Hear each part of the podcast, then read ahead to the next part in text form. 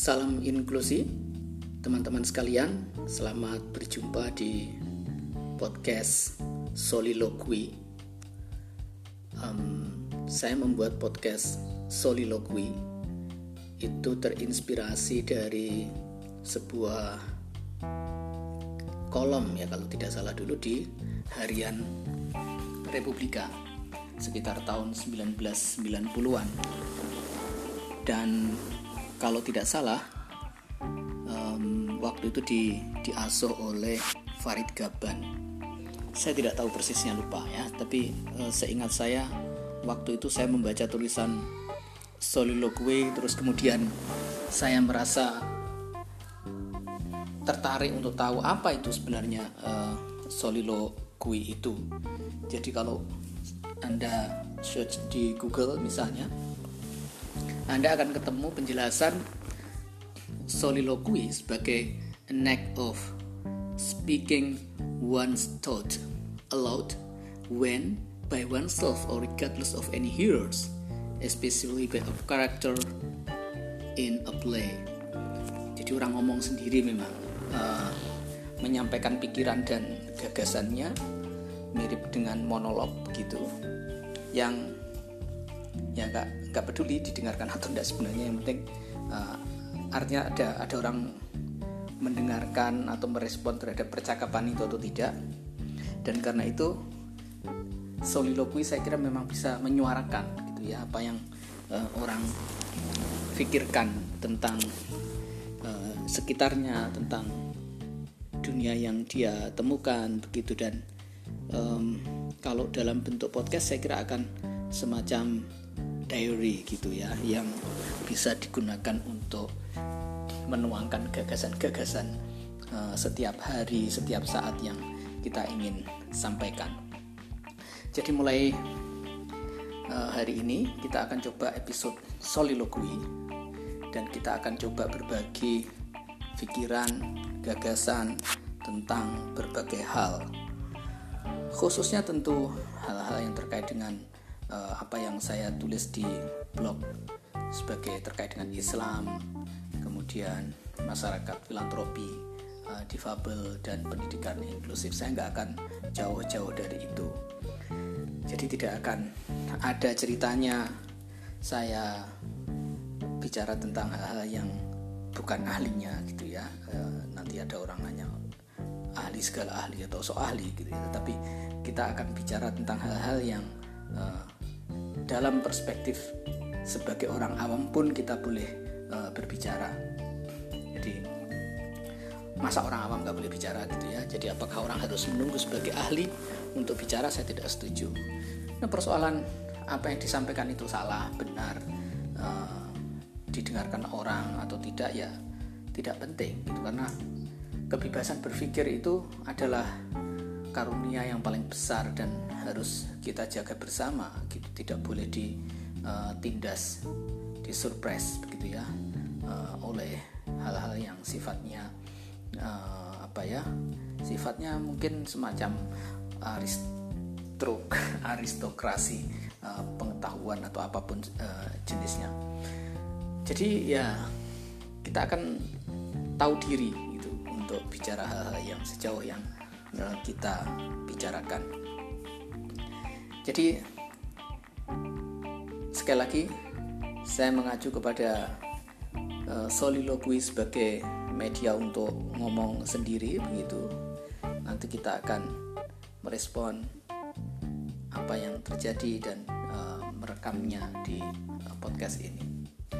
Kalaupun tidak ada yang mendengarkan bagi saya tidak masalah karena bagi saya kadang uh, menyampaikan gagasan, pikiran itu memang kebutuhan gitu ya. Nah sekarang kalau menulis, faktanya kita juga tidak mudah menulis itu dalam situasi um, serangan wabah COVID-19 itu orang menulis saja uh, banyak yang terus kemudian eh, tadi teriak-teriak begitu ya tidak boleh ngomong ini tidak boleh ngomong itu dan uh, seterusnya dan karena itu saya membutuhkan ruangan lain yang menurut saya aman dari uh, keramaian media sosial gitu.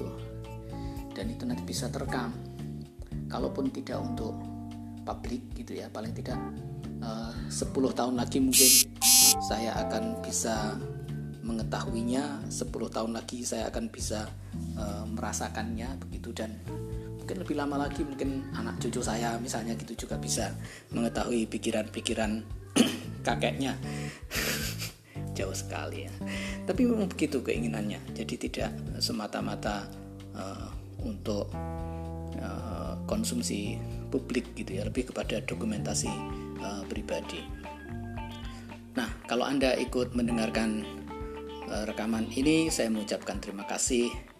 Uh, jangan ragu-ragu untuk uh, komentar.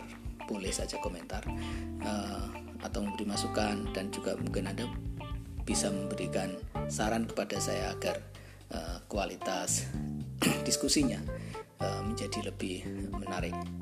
Terima kasih sudah mendengarkan Soliloquy episode pengantar atau segmen pengantar. Kita akan bicara kontennya setelah uh, segmen ini. Terima kasih. Assalamualaikum warahmatullahi wabarakatuh. Salam inklusi.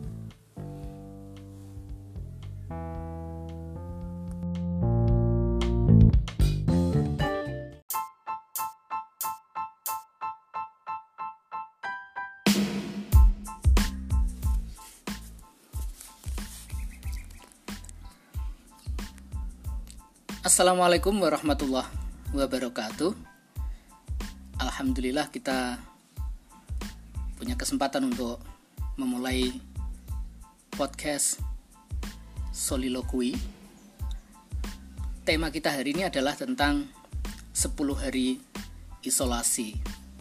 Um, saya kira masing-masing orang punya hitungan sendiri ya, karena pada dasarnya kan kita tidak pada situasi yang pemerintahnya itu tegas, punya aturan yang jelas, punya visi yang bisa kita ikuti, dan punya koordinasi yang baik. Jadi, di tengah ketidakjelasan itulah kemudian masing-masing um, provinsi misalnya jalan sendiri-sendiri sesuai dengan keadaan masing-masing ini bisa bermakna positif tapi juga bisa bermakna negatif. Sebab seperti dalam kasus Yogyakarta misalnya, kalau kita lihat Jawa Timur dan Jawa Tengah, maka harusnya situasinya sama tetapi Yogyakarta mengambil langkah yang e, berbeda.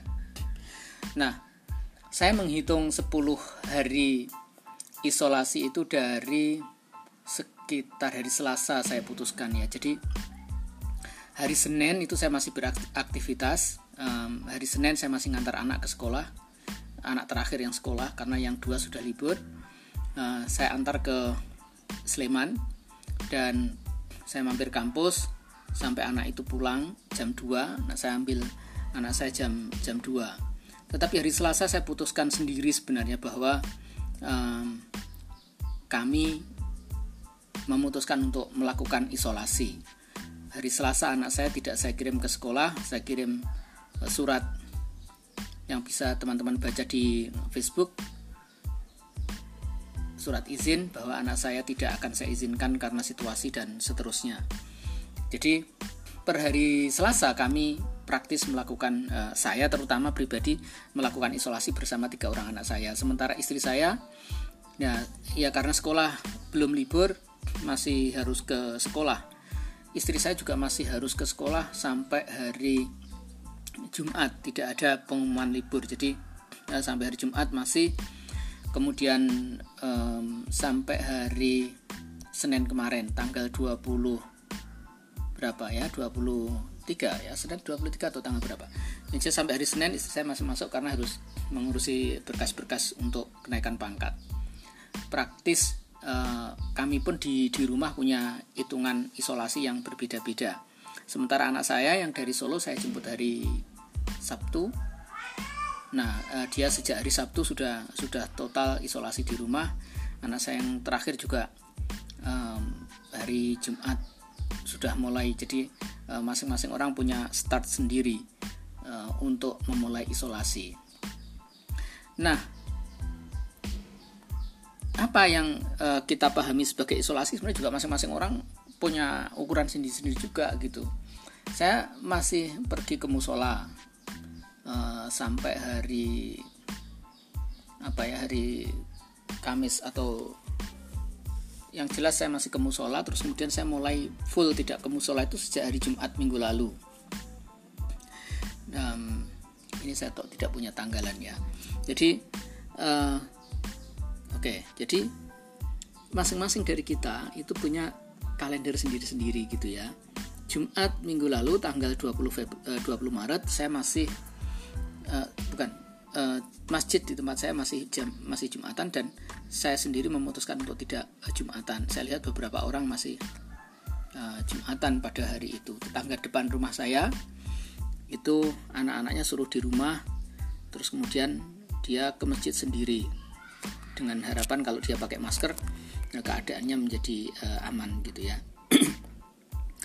nah, ini adalah hari ke-10 bagi saya gitu ya dan uh, kemarin saya sudah cerita di Facebook kalau keadaannya uh, saya justru pada hari seminggu di rumah itu berat badan turun satu kilogram.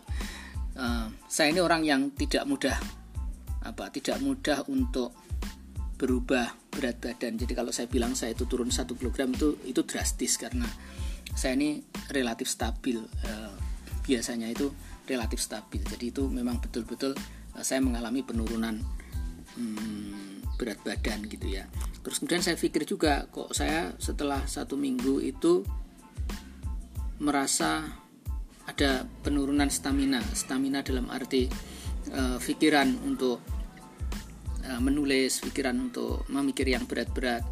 Plus saya lihat setelah satu minggu itu emosi orang di di Facebook di media sosial itu saya lihat semakin sensitif gitu. Ngomong sedikit aja orang sudah langsung ngegas. Ngomong ngomong sedikit aja langsung ngegas gitu. Dan saya sendiri merasakan karena kemudian uh, tulisan saya juga uh, dibully banyak orang gitu. Karena dianggap saya ini sok tahu sok ngerti tadi gitu ya.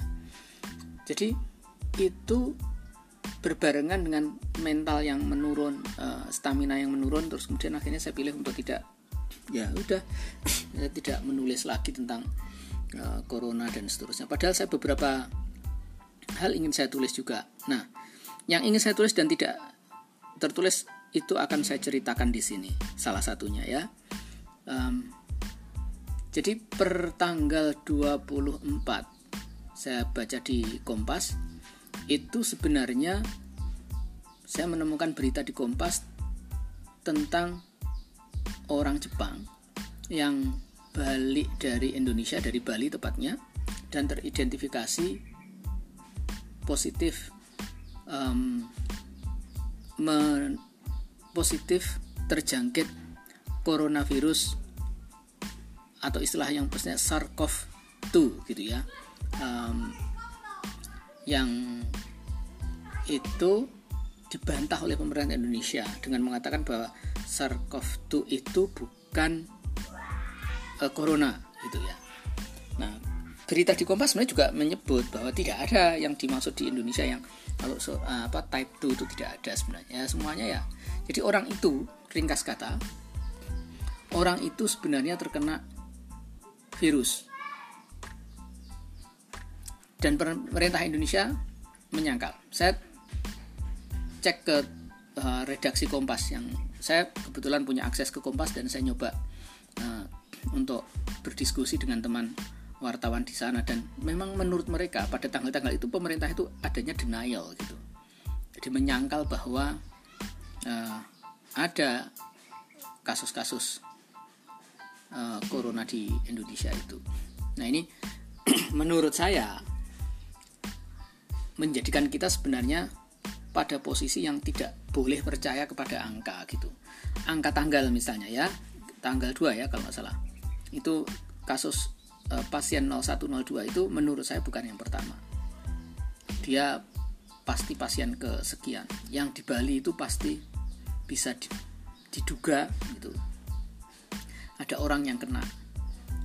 Dan tidak tahu di, di di mana saja begitu kemudian karena uh, pemerintah Indonesia sama sekali tidak uh, membatasi apa um, hilir mudik orang untuk keluar masuk Indonesia Jadi kalau hari-hari ini kita membaca bahwa kematian di Indonesia sudah sangat tinggi, uh, jauh lebih tinggi daripada negara-negara lain sampai di atas 10% tingkat kematiannya. Maka sebenarnya data itu tidak akurat gitu menurut saya. Kenapa? rata-rata uh, kan di bawah 5% tuh. Rata-rata kematian di negara lain di bawah 5%. Kalau kita pakai angka 5%, itu sebagai rata-rata gitu um, angka konservatifnya gitu maka angka kematian di Indonesia yang 50 misalnya dan itu artinya 5% maka sebenarnya yang terjangkit di Indonesia tidak berapa 600 sekian itu tidak gitu jadi ribu harusnya angkanya gitu kan? Kalau 5 persennya 50 maka 100 persennya adalah 5000 jadi orang yang kena di Indonesia ini sudah angkanya harusnya 5000 saya, saya ambil ambil angkanya itu tadi jadi tidak tidak menerima angka 600 itu. Kenapa? Ada banyak alasan kenapa kita memakai angka 5000 yang sudah kena ya yang pertama adalah ketidaksiapan atau yang pertama mungkin adalah kategori. Saya sudah bilang berkali-kali saya pernah nulis di Facebook soal uh, pedoman SOP tenaga medis yang mendefinisikan orang dalam pemantauan itu sebagai orang yang pulang dari luar negeri itu dari daerah yang dari luar negeri itu satu titik lemah harusnya sekarang karena coronavirus itu sudah meluas di Indonesia ya semua orang Indonesia sebenarnya ODP begitu karena kalau kita pakai analogi itu orang dari negara yang terjangkit sudah dianggap ODP. Lah Indonesia ini sudah terjangkit. Maka seorang semua orang adalah ODP begitu. Jadi uh, itu tidak dilakukan. Yang pertama. Yang kedua, ropat rapid, ropat rapid test itu ya yang uh, kabarnya mau di rapid test. Rapid test tidak dilakukan atau belum dilakukan sampai sekarang secara um, sistematis terkoordinir dengan baik gitu. Sudah kita dengar juga anggota DPR pengen dites duluan misalnya gitu orang yang tidak jelas kategorinya dites duluan misalnya uh, jadi tidak tahu angka-angka persisnya. Ada banyak kasus juga yang ketiga alasan yang ketiga ada banyak kasus kematian yang orangnya itu belum sempat memperoleh hasil. Kita lihat bahwa orang sudah dalam kondisi dirawat PDP gitu pasien dalam perawatan tetapi sampai mereka meninggal hasil tesnya belum keluar. Baru keluar sehari dua hari kemudian setelah orang itu meninggal.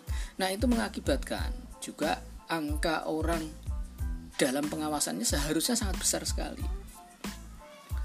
Nah kita ya saya hanya sekarang kan pada situasi secara psikologis saya pada situasi tidak punya minat sama sekali sebenarnya untuk ngomong di Facebook lagi juga di grup WA untuk ngomong soal setiap ada kabar soal uh, berita buruk soal uh, corona misalnya tadi ada kabar tentang sopir bus Wonogiri Jakarta yang positif corona. Anda bayangkan kalau sopir selama 8 jam di mobil bersama dengan 50 penumpang 20 penumpang kayak gitu kan.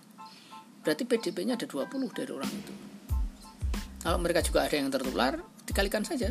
Karena memang memang begitu eksponensial ya kata uh, peningkatan angkanya begitu. Jadi kita saya pribadi dalam posisi sudah menyerah sebenarnya. Sekarang tidak ada yang bisa kita lakukan, pemerintahnya tidak bisa diharapkan sampai hari ini pun masih anti lockdown padahal negara-negara lain seperti Italia, Spanyol, bahkan India yang penduduknya jauh lebih besar, lebih uh, lebih rendah dari segi ekonomi apa maksudnya uh, apa warga miskinnya, kondisi Islamnya, perkampungan kumuhnya lebih besar daripada Indonesia itu saja berani melakukan tindakan lockdown. Indonesia tidak berani sampai sekarang. Saya tidak tahu apa yang uh, dilakukan. Nah, jadi begitu. Sampai kemudian pada soal ini lockdown, slowdown. saya beberapa hari ini memantau saja memang dari uh, eh, CCTV bahwa bahkan dari CCTV pun saya tahu persis bahwa Jogja sebenarnya tidak tidak slow down. Jadi kalau biasanya misalnya uh, eh, 100 begitu, maka ini hanya turun antara 80 persen gitu perkiraan saya begitu. Jumlah aktivitas di jalan maksud saya daripada hari-hari biasanya gitu. Memang pasar Beringharjo sepi gitu ya uh, mall sepi gitu terus kemudian mungkin tempat-tempat uh, sepi. Nah hari ini tanggal berapa hari ini? Tanggal 26 Maret. Tadi karena anak saya pingin gitar saya keluar tadi itu jam antara jam 3an tadi oh, jam 2 ya jam 2 seperempat. Saya keluar saya memang sengaja mengambil jalur jalan Imogiri Timur ke terminal Giwangan kalau saya bandingkan dengan hari-hari biasa dan jam segitu ya normal saja hari itu jalan Imogiri ramai sekali tidak ada tanda-tanda slowdown. Bahkan kalau saya tadi mengatakan 80% dari pantauan di CCTV kenyataan di jalan mungkin 90% jadi turun hanya sekitar 10% dari hari biasanya gitu. Lalu tadi dari Giwangan saya ke pasar Giwangannya normal sama sekali normal tidak kelihatan ada tanda-tanda bahwa ini sedang slow down atau sedang ada virus. Orang di pasar ya memang banyak yang pakai masker tapi ya biasa saja begitu. Orang tidak tidak apa namanya tidak kelihatan kalau Jogja slow down gitu. Kemudian dari Giwangan saya melanjutkan perjalanan ke terminal lama XT Square juga rame ke arah barat sampai Joteng rame sekali. Joteng ke pura wisata juga jalur itu rame sekali tidak ada tanda-tanda slowdown sama sekali. Terus kemudian uh, saya ke Melia ke jalur ke arah Melia. Juga tidak ada perubahan ke Ina Garuda. Terus kemudian ya persis seperti yang kita tonton di apa namanya di CCTV bahkan lebih kalau saya merasakan di jalan lebih ramai daripada yang uh, terlihat di eh, CCTV lalu sepanjang pasar uh, pasar Beringharjo ramai ramai saya lihat tadi walaupun mungkin pasar di dalam tutup sepi ya tetapi pasar ramai sekali tadi. Uh, tidak ada tanda-tanda pasar itu sepi gitu. Uh, yang di luar yang di luar yang di luar rame. Titik 0 km rame saya kemudian ke alun-alun kemudian ke Plengkung Gading putar lagi ke Jok Tengwetan kesimpulan saya 80 sampai 90% aktivitas masyarakat masih seperti biasa. Jadi tidak ada tanda-tanda sama sekali bahwa ini sedang dalam masa darurat virus corona. Nah kalau ini yang terjadi wallahu alam. Ya saya tidak saya tidak tahu lah saya sudah sekali lagi saya sudah nggak punya uh, kekuatan apa-apa. Selain sekarang mengusahakan untuk diri sendiri aman terus kemudian uh, berharap bahwa ada keajaiban begitu mungkin ya yang bisa mengubah keadaan ini menjadi lebih baik gitu jadi sampai hari ini uh, 10 hari isolasi saya tidak melihat prospek yang lebih baik dari aspek pengelolaan pemerintah pusat, pemerintah daerah saya juga tidak tahu apa yang dilakukan. Uh, masjid, musola masih beraktivitas seperti biasanya, hanya orang-orang tertentu saja seperti saya dan tetangga saya depan rumah yang mungkin memutuskan untuk isolasi, tetapi yang lain semuanya uh, berjalan seperti biasanya. Nanti akibatnya ini seperti apa dan kapan kira-kira pemerintah sampai harus melakukan lockdown saya tidak tahu nah, gitu ya itu saja 10 hari catatan saya selama isolasi. Semoga bermanfaat. Eh, catatan ini berguna.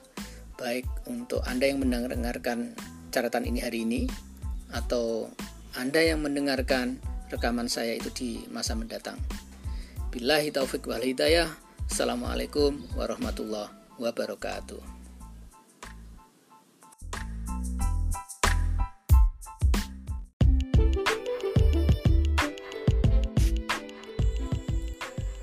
Assalamualaikum warahmatullahi wabarakatuh Selamat berjumpa kembali teman-teman dalam The Soliloquy.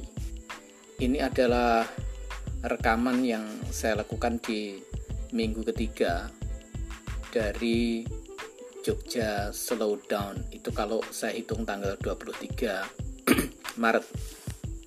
Tetapi kalau kita hitung lebih uh, awal lagi sekitar tanggal 6 Maret ya tanggal 6 Maret saya masih ingat betul tanggal 6 Maret dari Jumat uh, kami berdebat di UIN Sunan Kalijaga soal apakah tanggal uh, 78 tanggal 9 ya tanggal 9 Maret itu kita akan kuliah atau tidak kemudian bagaimana sikapnya gitu. Uh, pada saat itu akhirnya diputuskan bahwa tanggal 9 eh, Maret kita sudah uh, menyatakan UIN Sunan Kalijaga mulai apa namanya ya ya mulai tidak kuliah online eh mulai tidak kuliah. Jadi kalau dimulai dari kita sudah, sekarang sudah dalam posisi satu bulan lebih. Nah saya ingin cerita apa? Kita mulai dari tingkat uh, nasional ya. Saya sebenarnya sudah patah hati patah arang dan patah semangat uh, putus asa.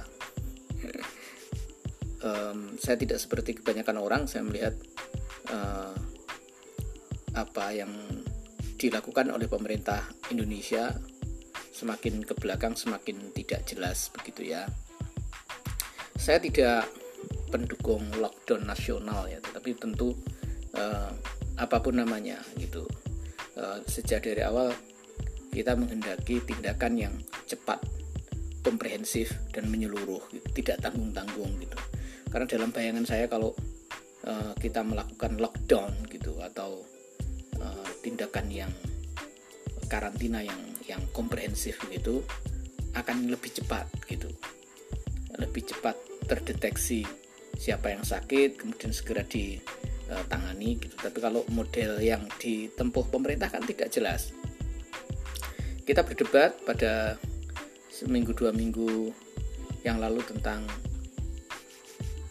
apa karantin atau tentang lockdown atau tentang apa akhirnya kemudian keputusannya uh, menggunakan istilah baru yang sama sekali kita tidak jelas maksudnya apa yaitu PSBB pembatasan sosial berskala besar. Yang kalau dalam keputusan presidennya jelas tidak menyatakan kriteria-kriteria yang bisa diacu dengan mudah begitu.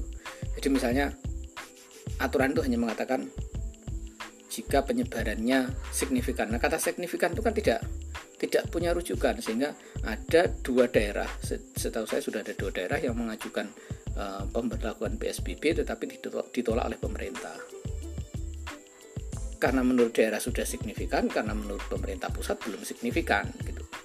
Nah kalau saya kan mestinya indikatornya itu jelas gitu ya. Jadi uh, indikator itu bisa mengacu kepada jumlah uh, apa namanya pasien.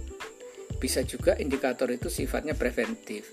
Jadi bisa kuratif bisa preventif maksudnya begitu pendekatannya. Kalau pendekatan kita adalah pendekatan preventif ya tidak penting sebenarnya jumlahnya berapa gitu.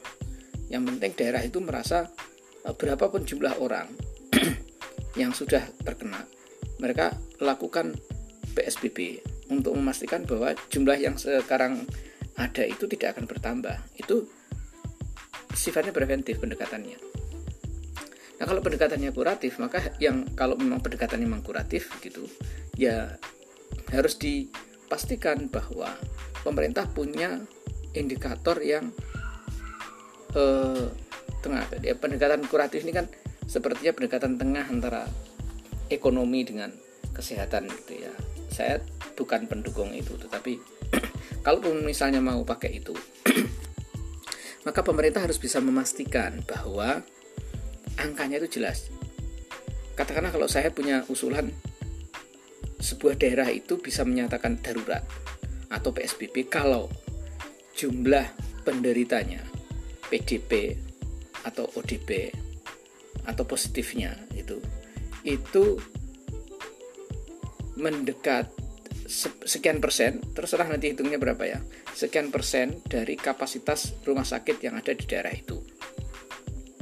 Saya ambil contoh misalnya Jogja, kota Jogja. Kota Jogja hanya memiliki misalnya 100 um, kamar, 100 tempat tidur untuk penanganan COVID.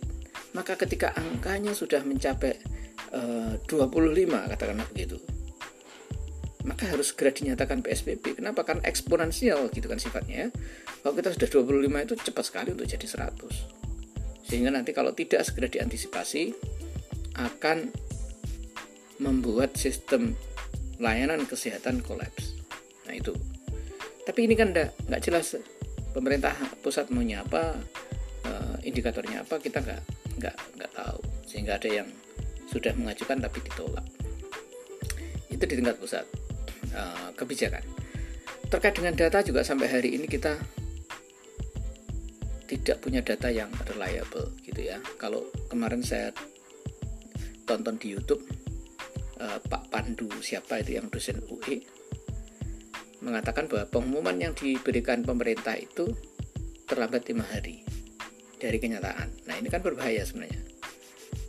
Menghadapi pandemi itu kita harus mengantisipasi lima hari ke depan dari yang ada bukan sebaliknya gitu ya ini malah kita datanya saja tertinggal lima hari kenapa lima hari ya karena data yang sekarang diumumkan hari ini diumumkan adalah orang yang sudah sakit selama tiga hari sebelumnya atau dites tiga hari paling cepat atau empat hari atau lima hari atau rata lima hari keluar maka kemudian dinyatakan sakit positif gitu. nah sakitnya kan sudah lima hari gitu karena tesnya baru keluar lima hari begitu. Jadi data itu sampai sekarang masih Makanya saya males untuk mengikuti update data sebenarnya karena data itu ya buat apa gitu. Data yang tidak bermakna lagi sebenarnya.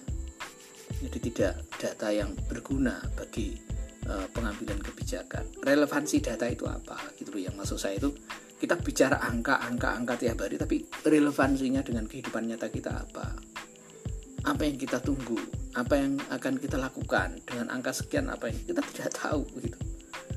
Oh, angka begini diumumkan terus buat apa kita nggak tahu. Nah, apa? Uh, ya saya sudah nulis ya apa uh, tesnya sudah cukup untuk uh, mengcover itu misalnya. Nah itu di tingkat pusat ada kebijakan ada data di tingkat daerah saya memang sudah terakhir keliling kota Yogyakarta mungkin sudah agak lama ya sudah uh, lima atau seminggu yang lalu mungkin um, ya uh, hari apa hari saya mungkin sekitar seminggu yang lalu uh, saya keluar untuk servis mobil. Ya saya lihat di mana-mana ya masih ramai gitu ya. Uh, saya juga belanja ke Pamela ming minggu yang lalu juga uh, ramai. Walaupun tidak perlu antri seperti kalau di mana di Mirota Kampus. Nah, saya waktu servis mobil di Mirota Kampus itu orang harus antri sebelum masuk ke toko. Tapi kalau di Pamela kemarin saya tidak mengalami itu. Tapi intinya Jogja masih berjalan normal gitu ya walaupun angka positifnya sudah saya tidak tahu kemarin sudah 50 lebih ya dari uh, kemarin tanggal 13 Jogja tidak ada tidak ada apa-apa gitu. Kita menunggu tanpa kepastian begini juga tidak tahu juga apa yang harus dilakukan. Pemerintah juga sebenarnya tidak punya target gitu. targetnya sampai kapan uh, men-tracking sampai tuntas itu. Ya. Jadi begitu. Nah saya pribadi itu e, kondisinya.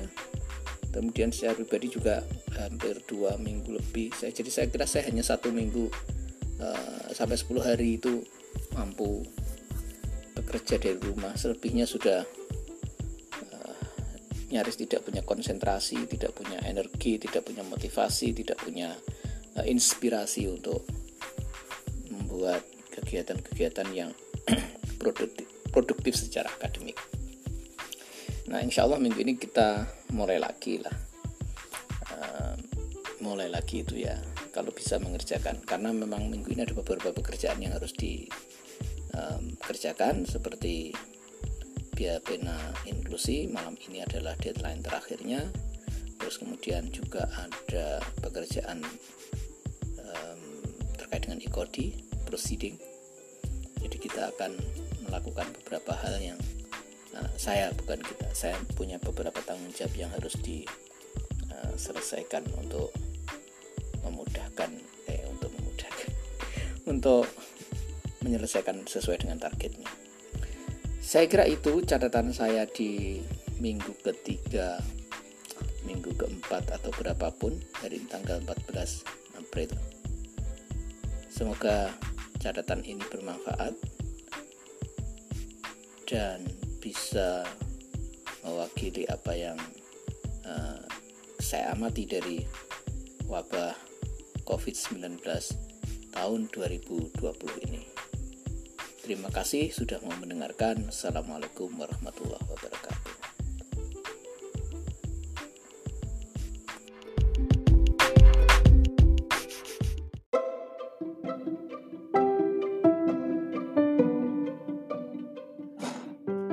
Assalamualaikum warahmatullahi wabarakatuh.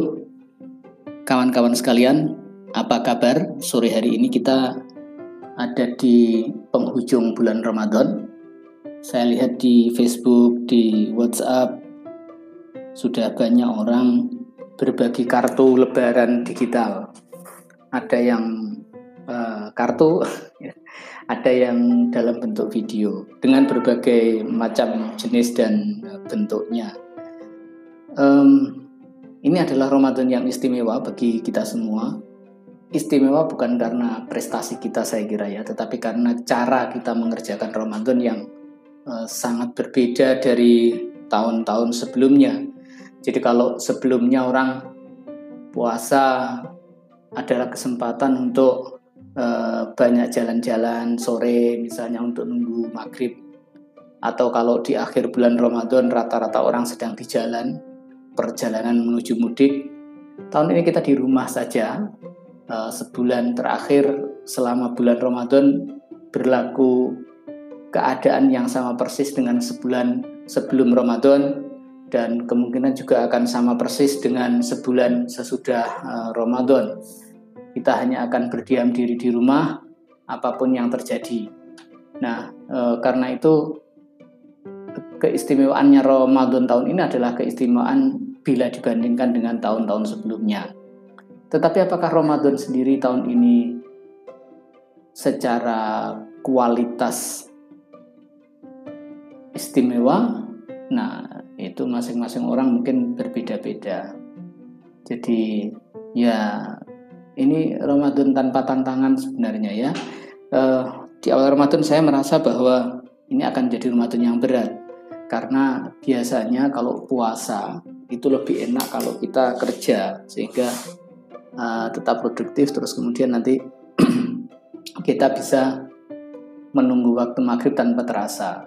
Kalau sekarang nah kita hanya uh, berdiam diri di rumah kemudian menunggu keadaan.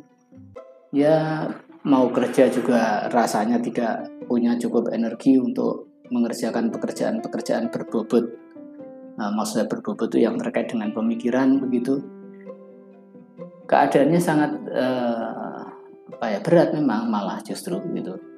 Walaupun kelihatannya ringan ya. Tetapi apa pun yang terjadi ini adalah Ramadan yang sekali lagi istimewa dibandingkan dengan tahun-tahun sebelumnya. Kita tidak pernah membayangkan apakah uh, kita akan mengalami lagi seperti ini di masa depan.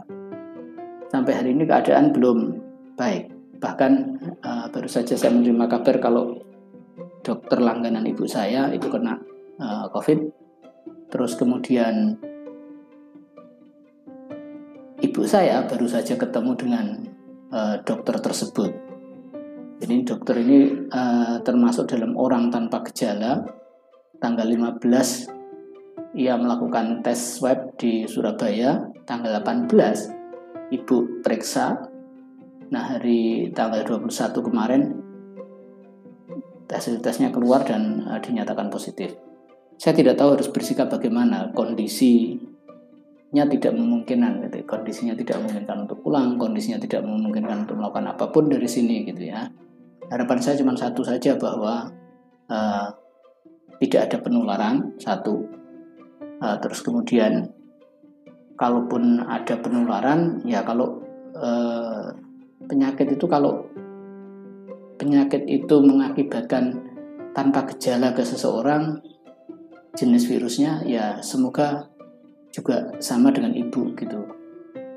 Nggak perlu pakai gejala apa-apa kena ya kalaupun misalnya risikonya kena ya kena tapi tanpa gejala itu harapan saya yang kedua. Nah semoga harapan itu terpenuhi di akhir Ramadan ini. Apa pun yang kita minta insya Allah dikabulkan sama Allah Subhanahu Wa Taala. Terima kasih. Ini catatan ringan saja saja di akhir bulan Ramadan uh, nanti kita buat catatan lagi di tanggal 1 Sawal atau nanti malam ya. Ini catatan ringannya. Terima kasih. Assalamualaikum warahmatullahi wabarakatuh.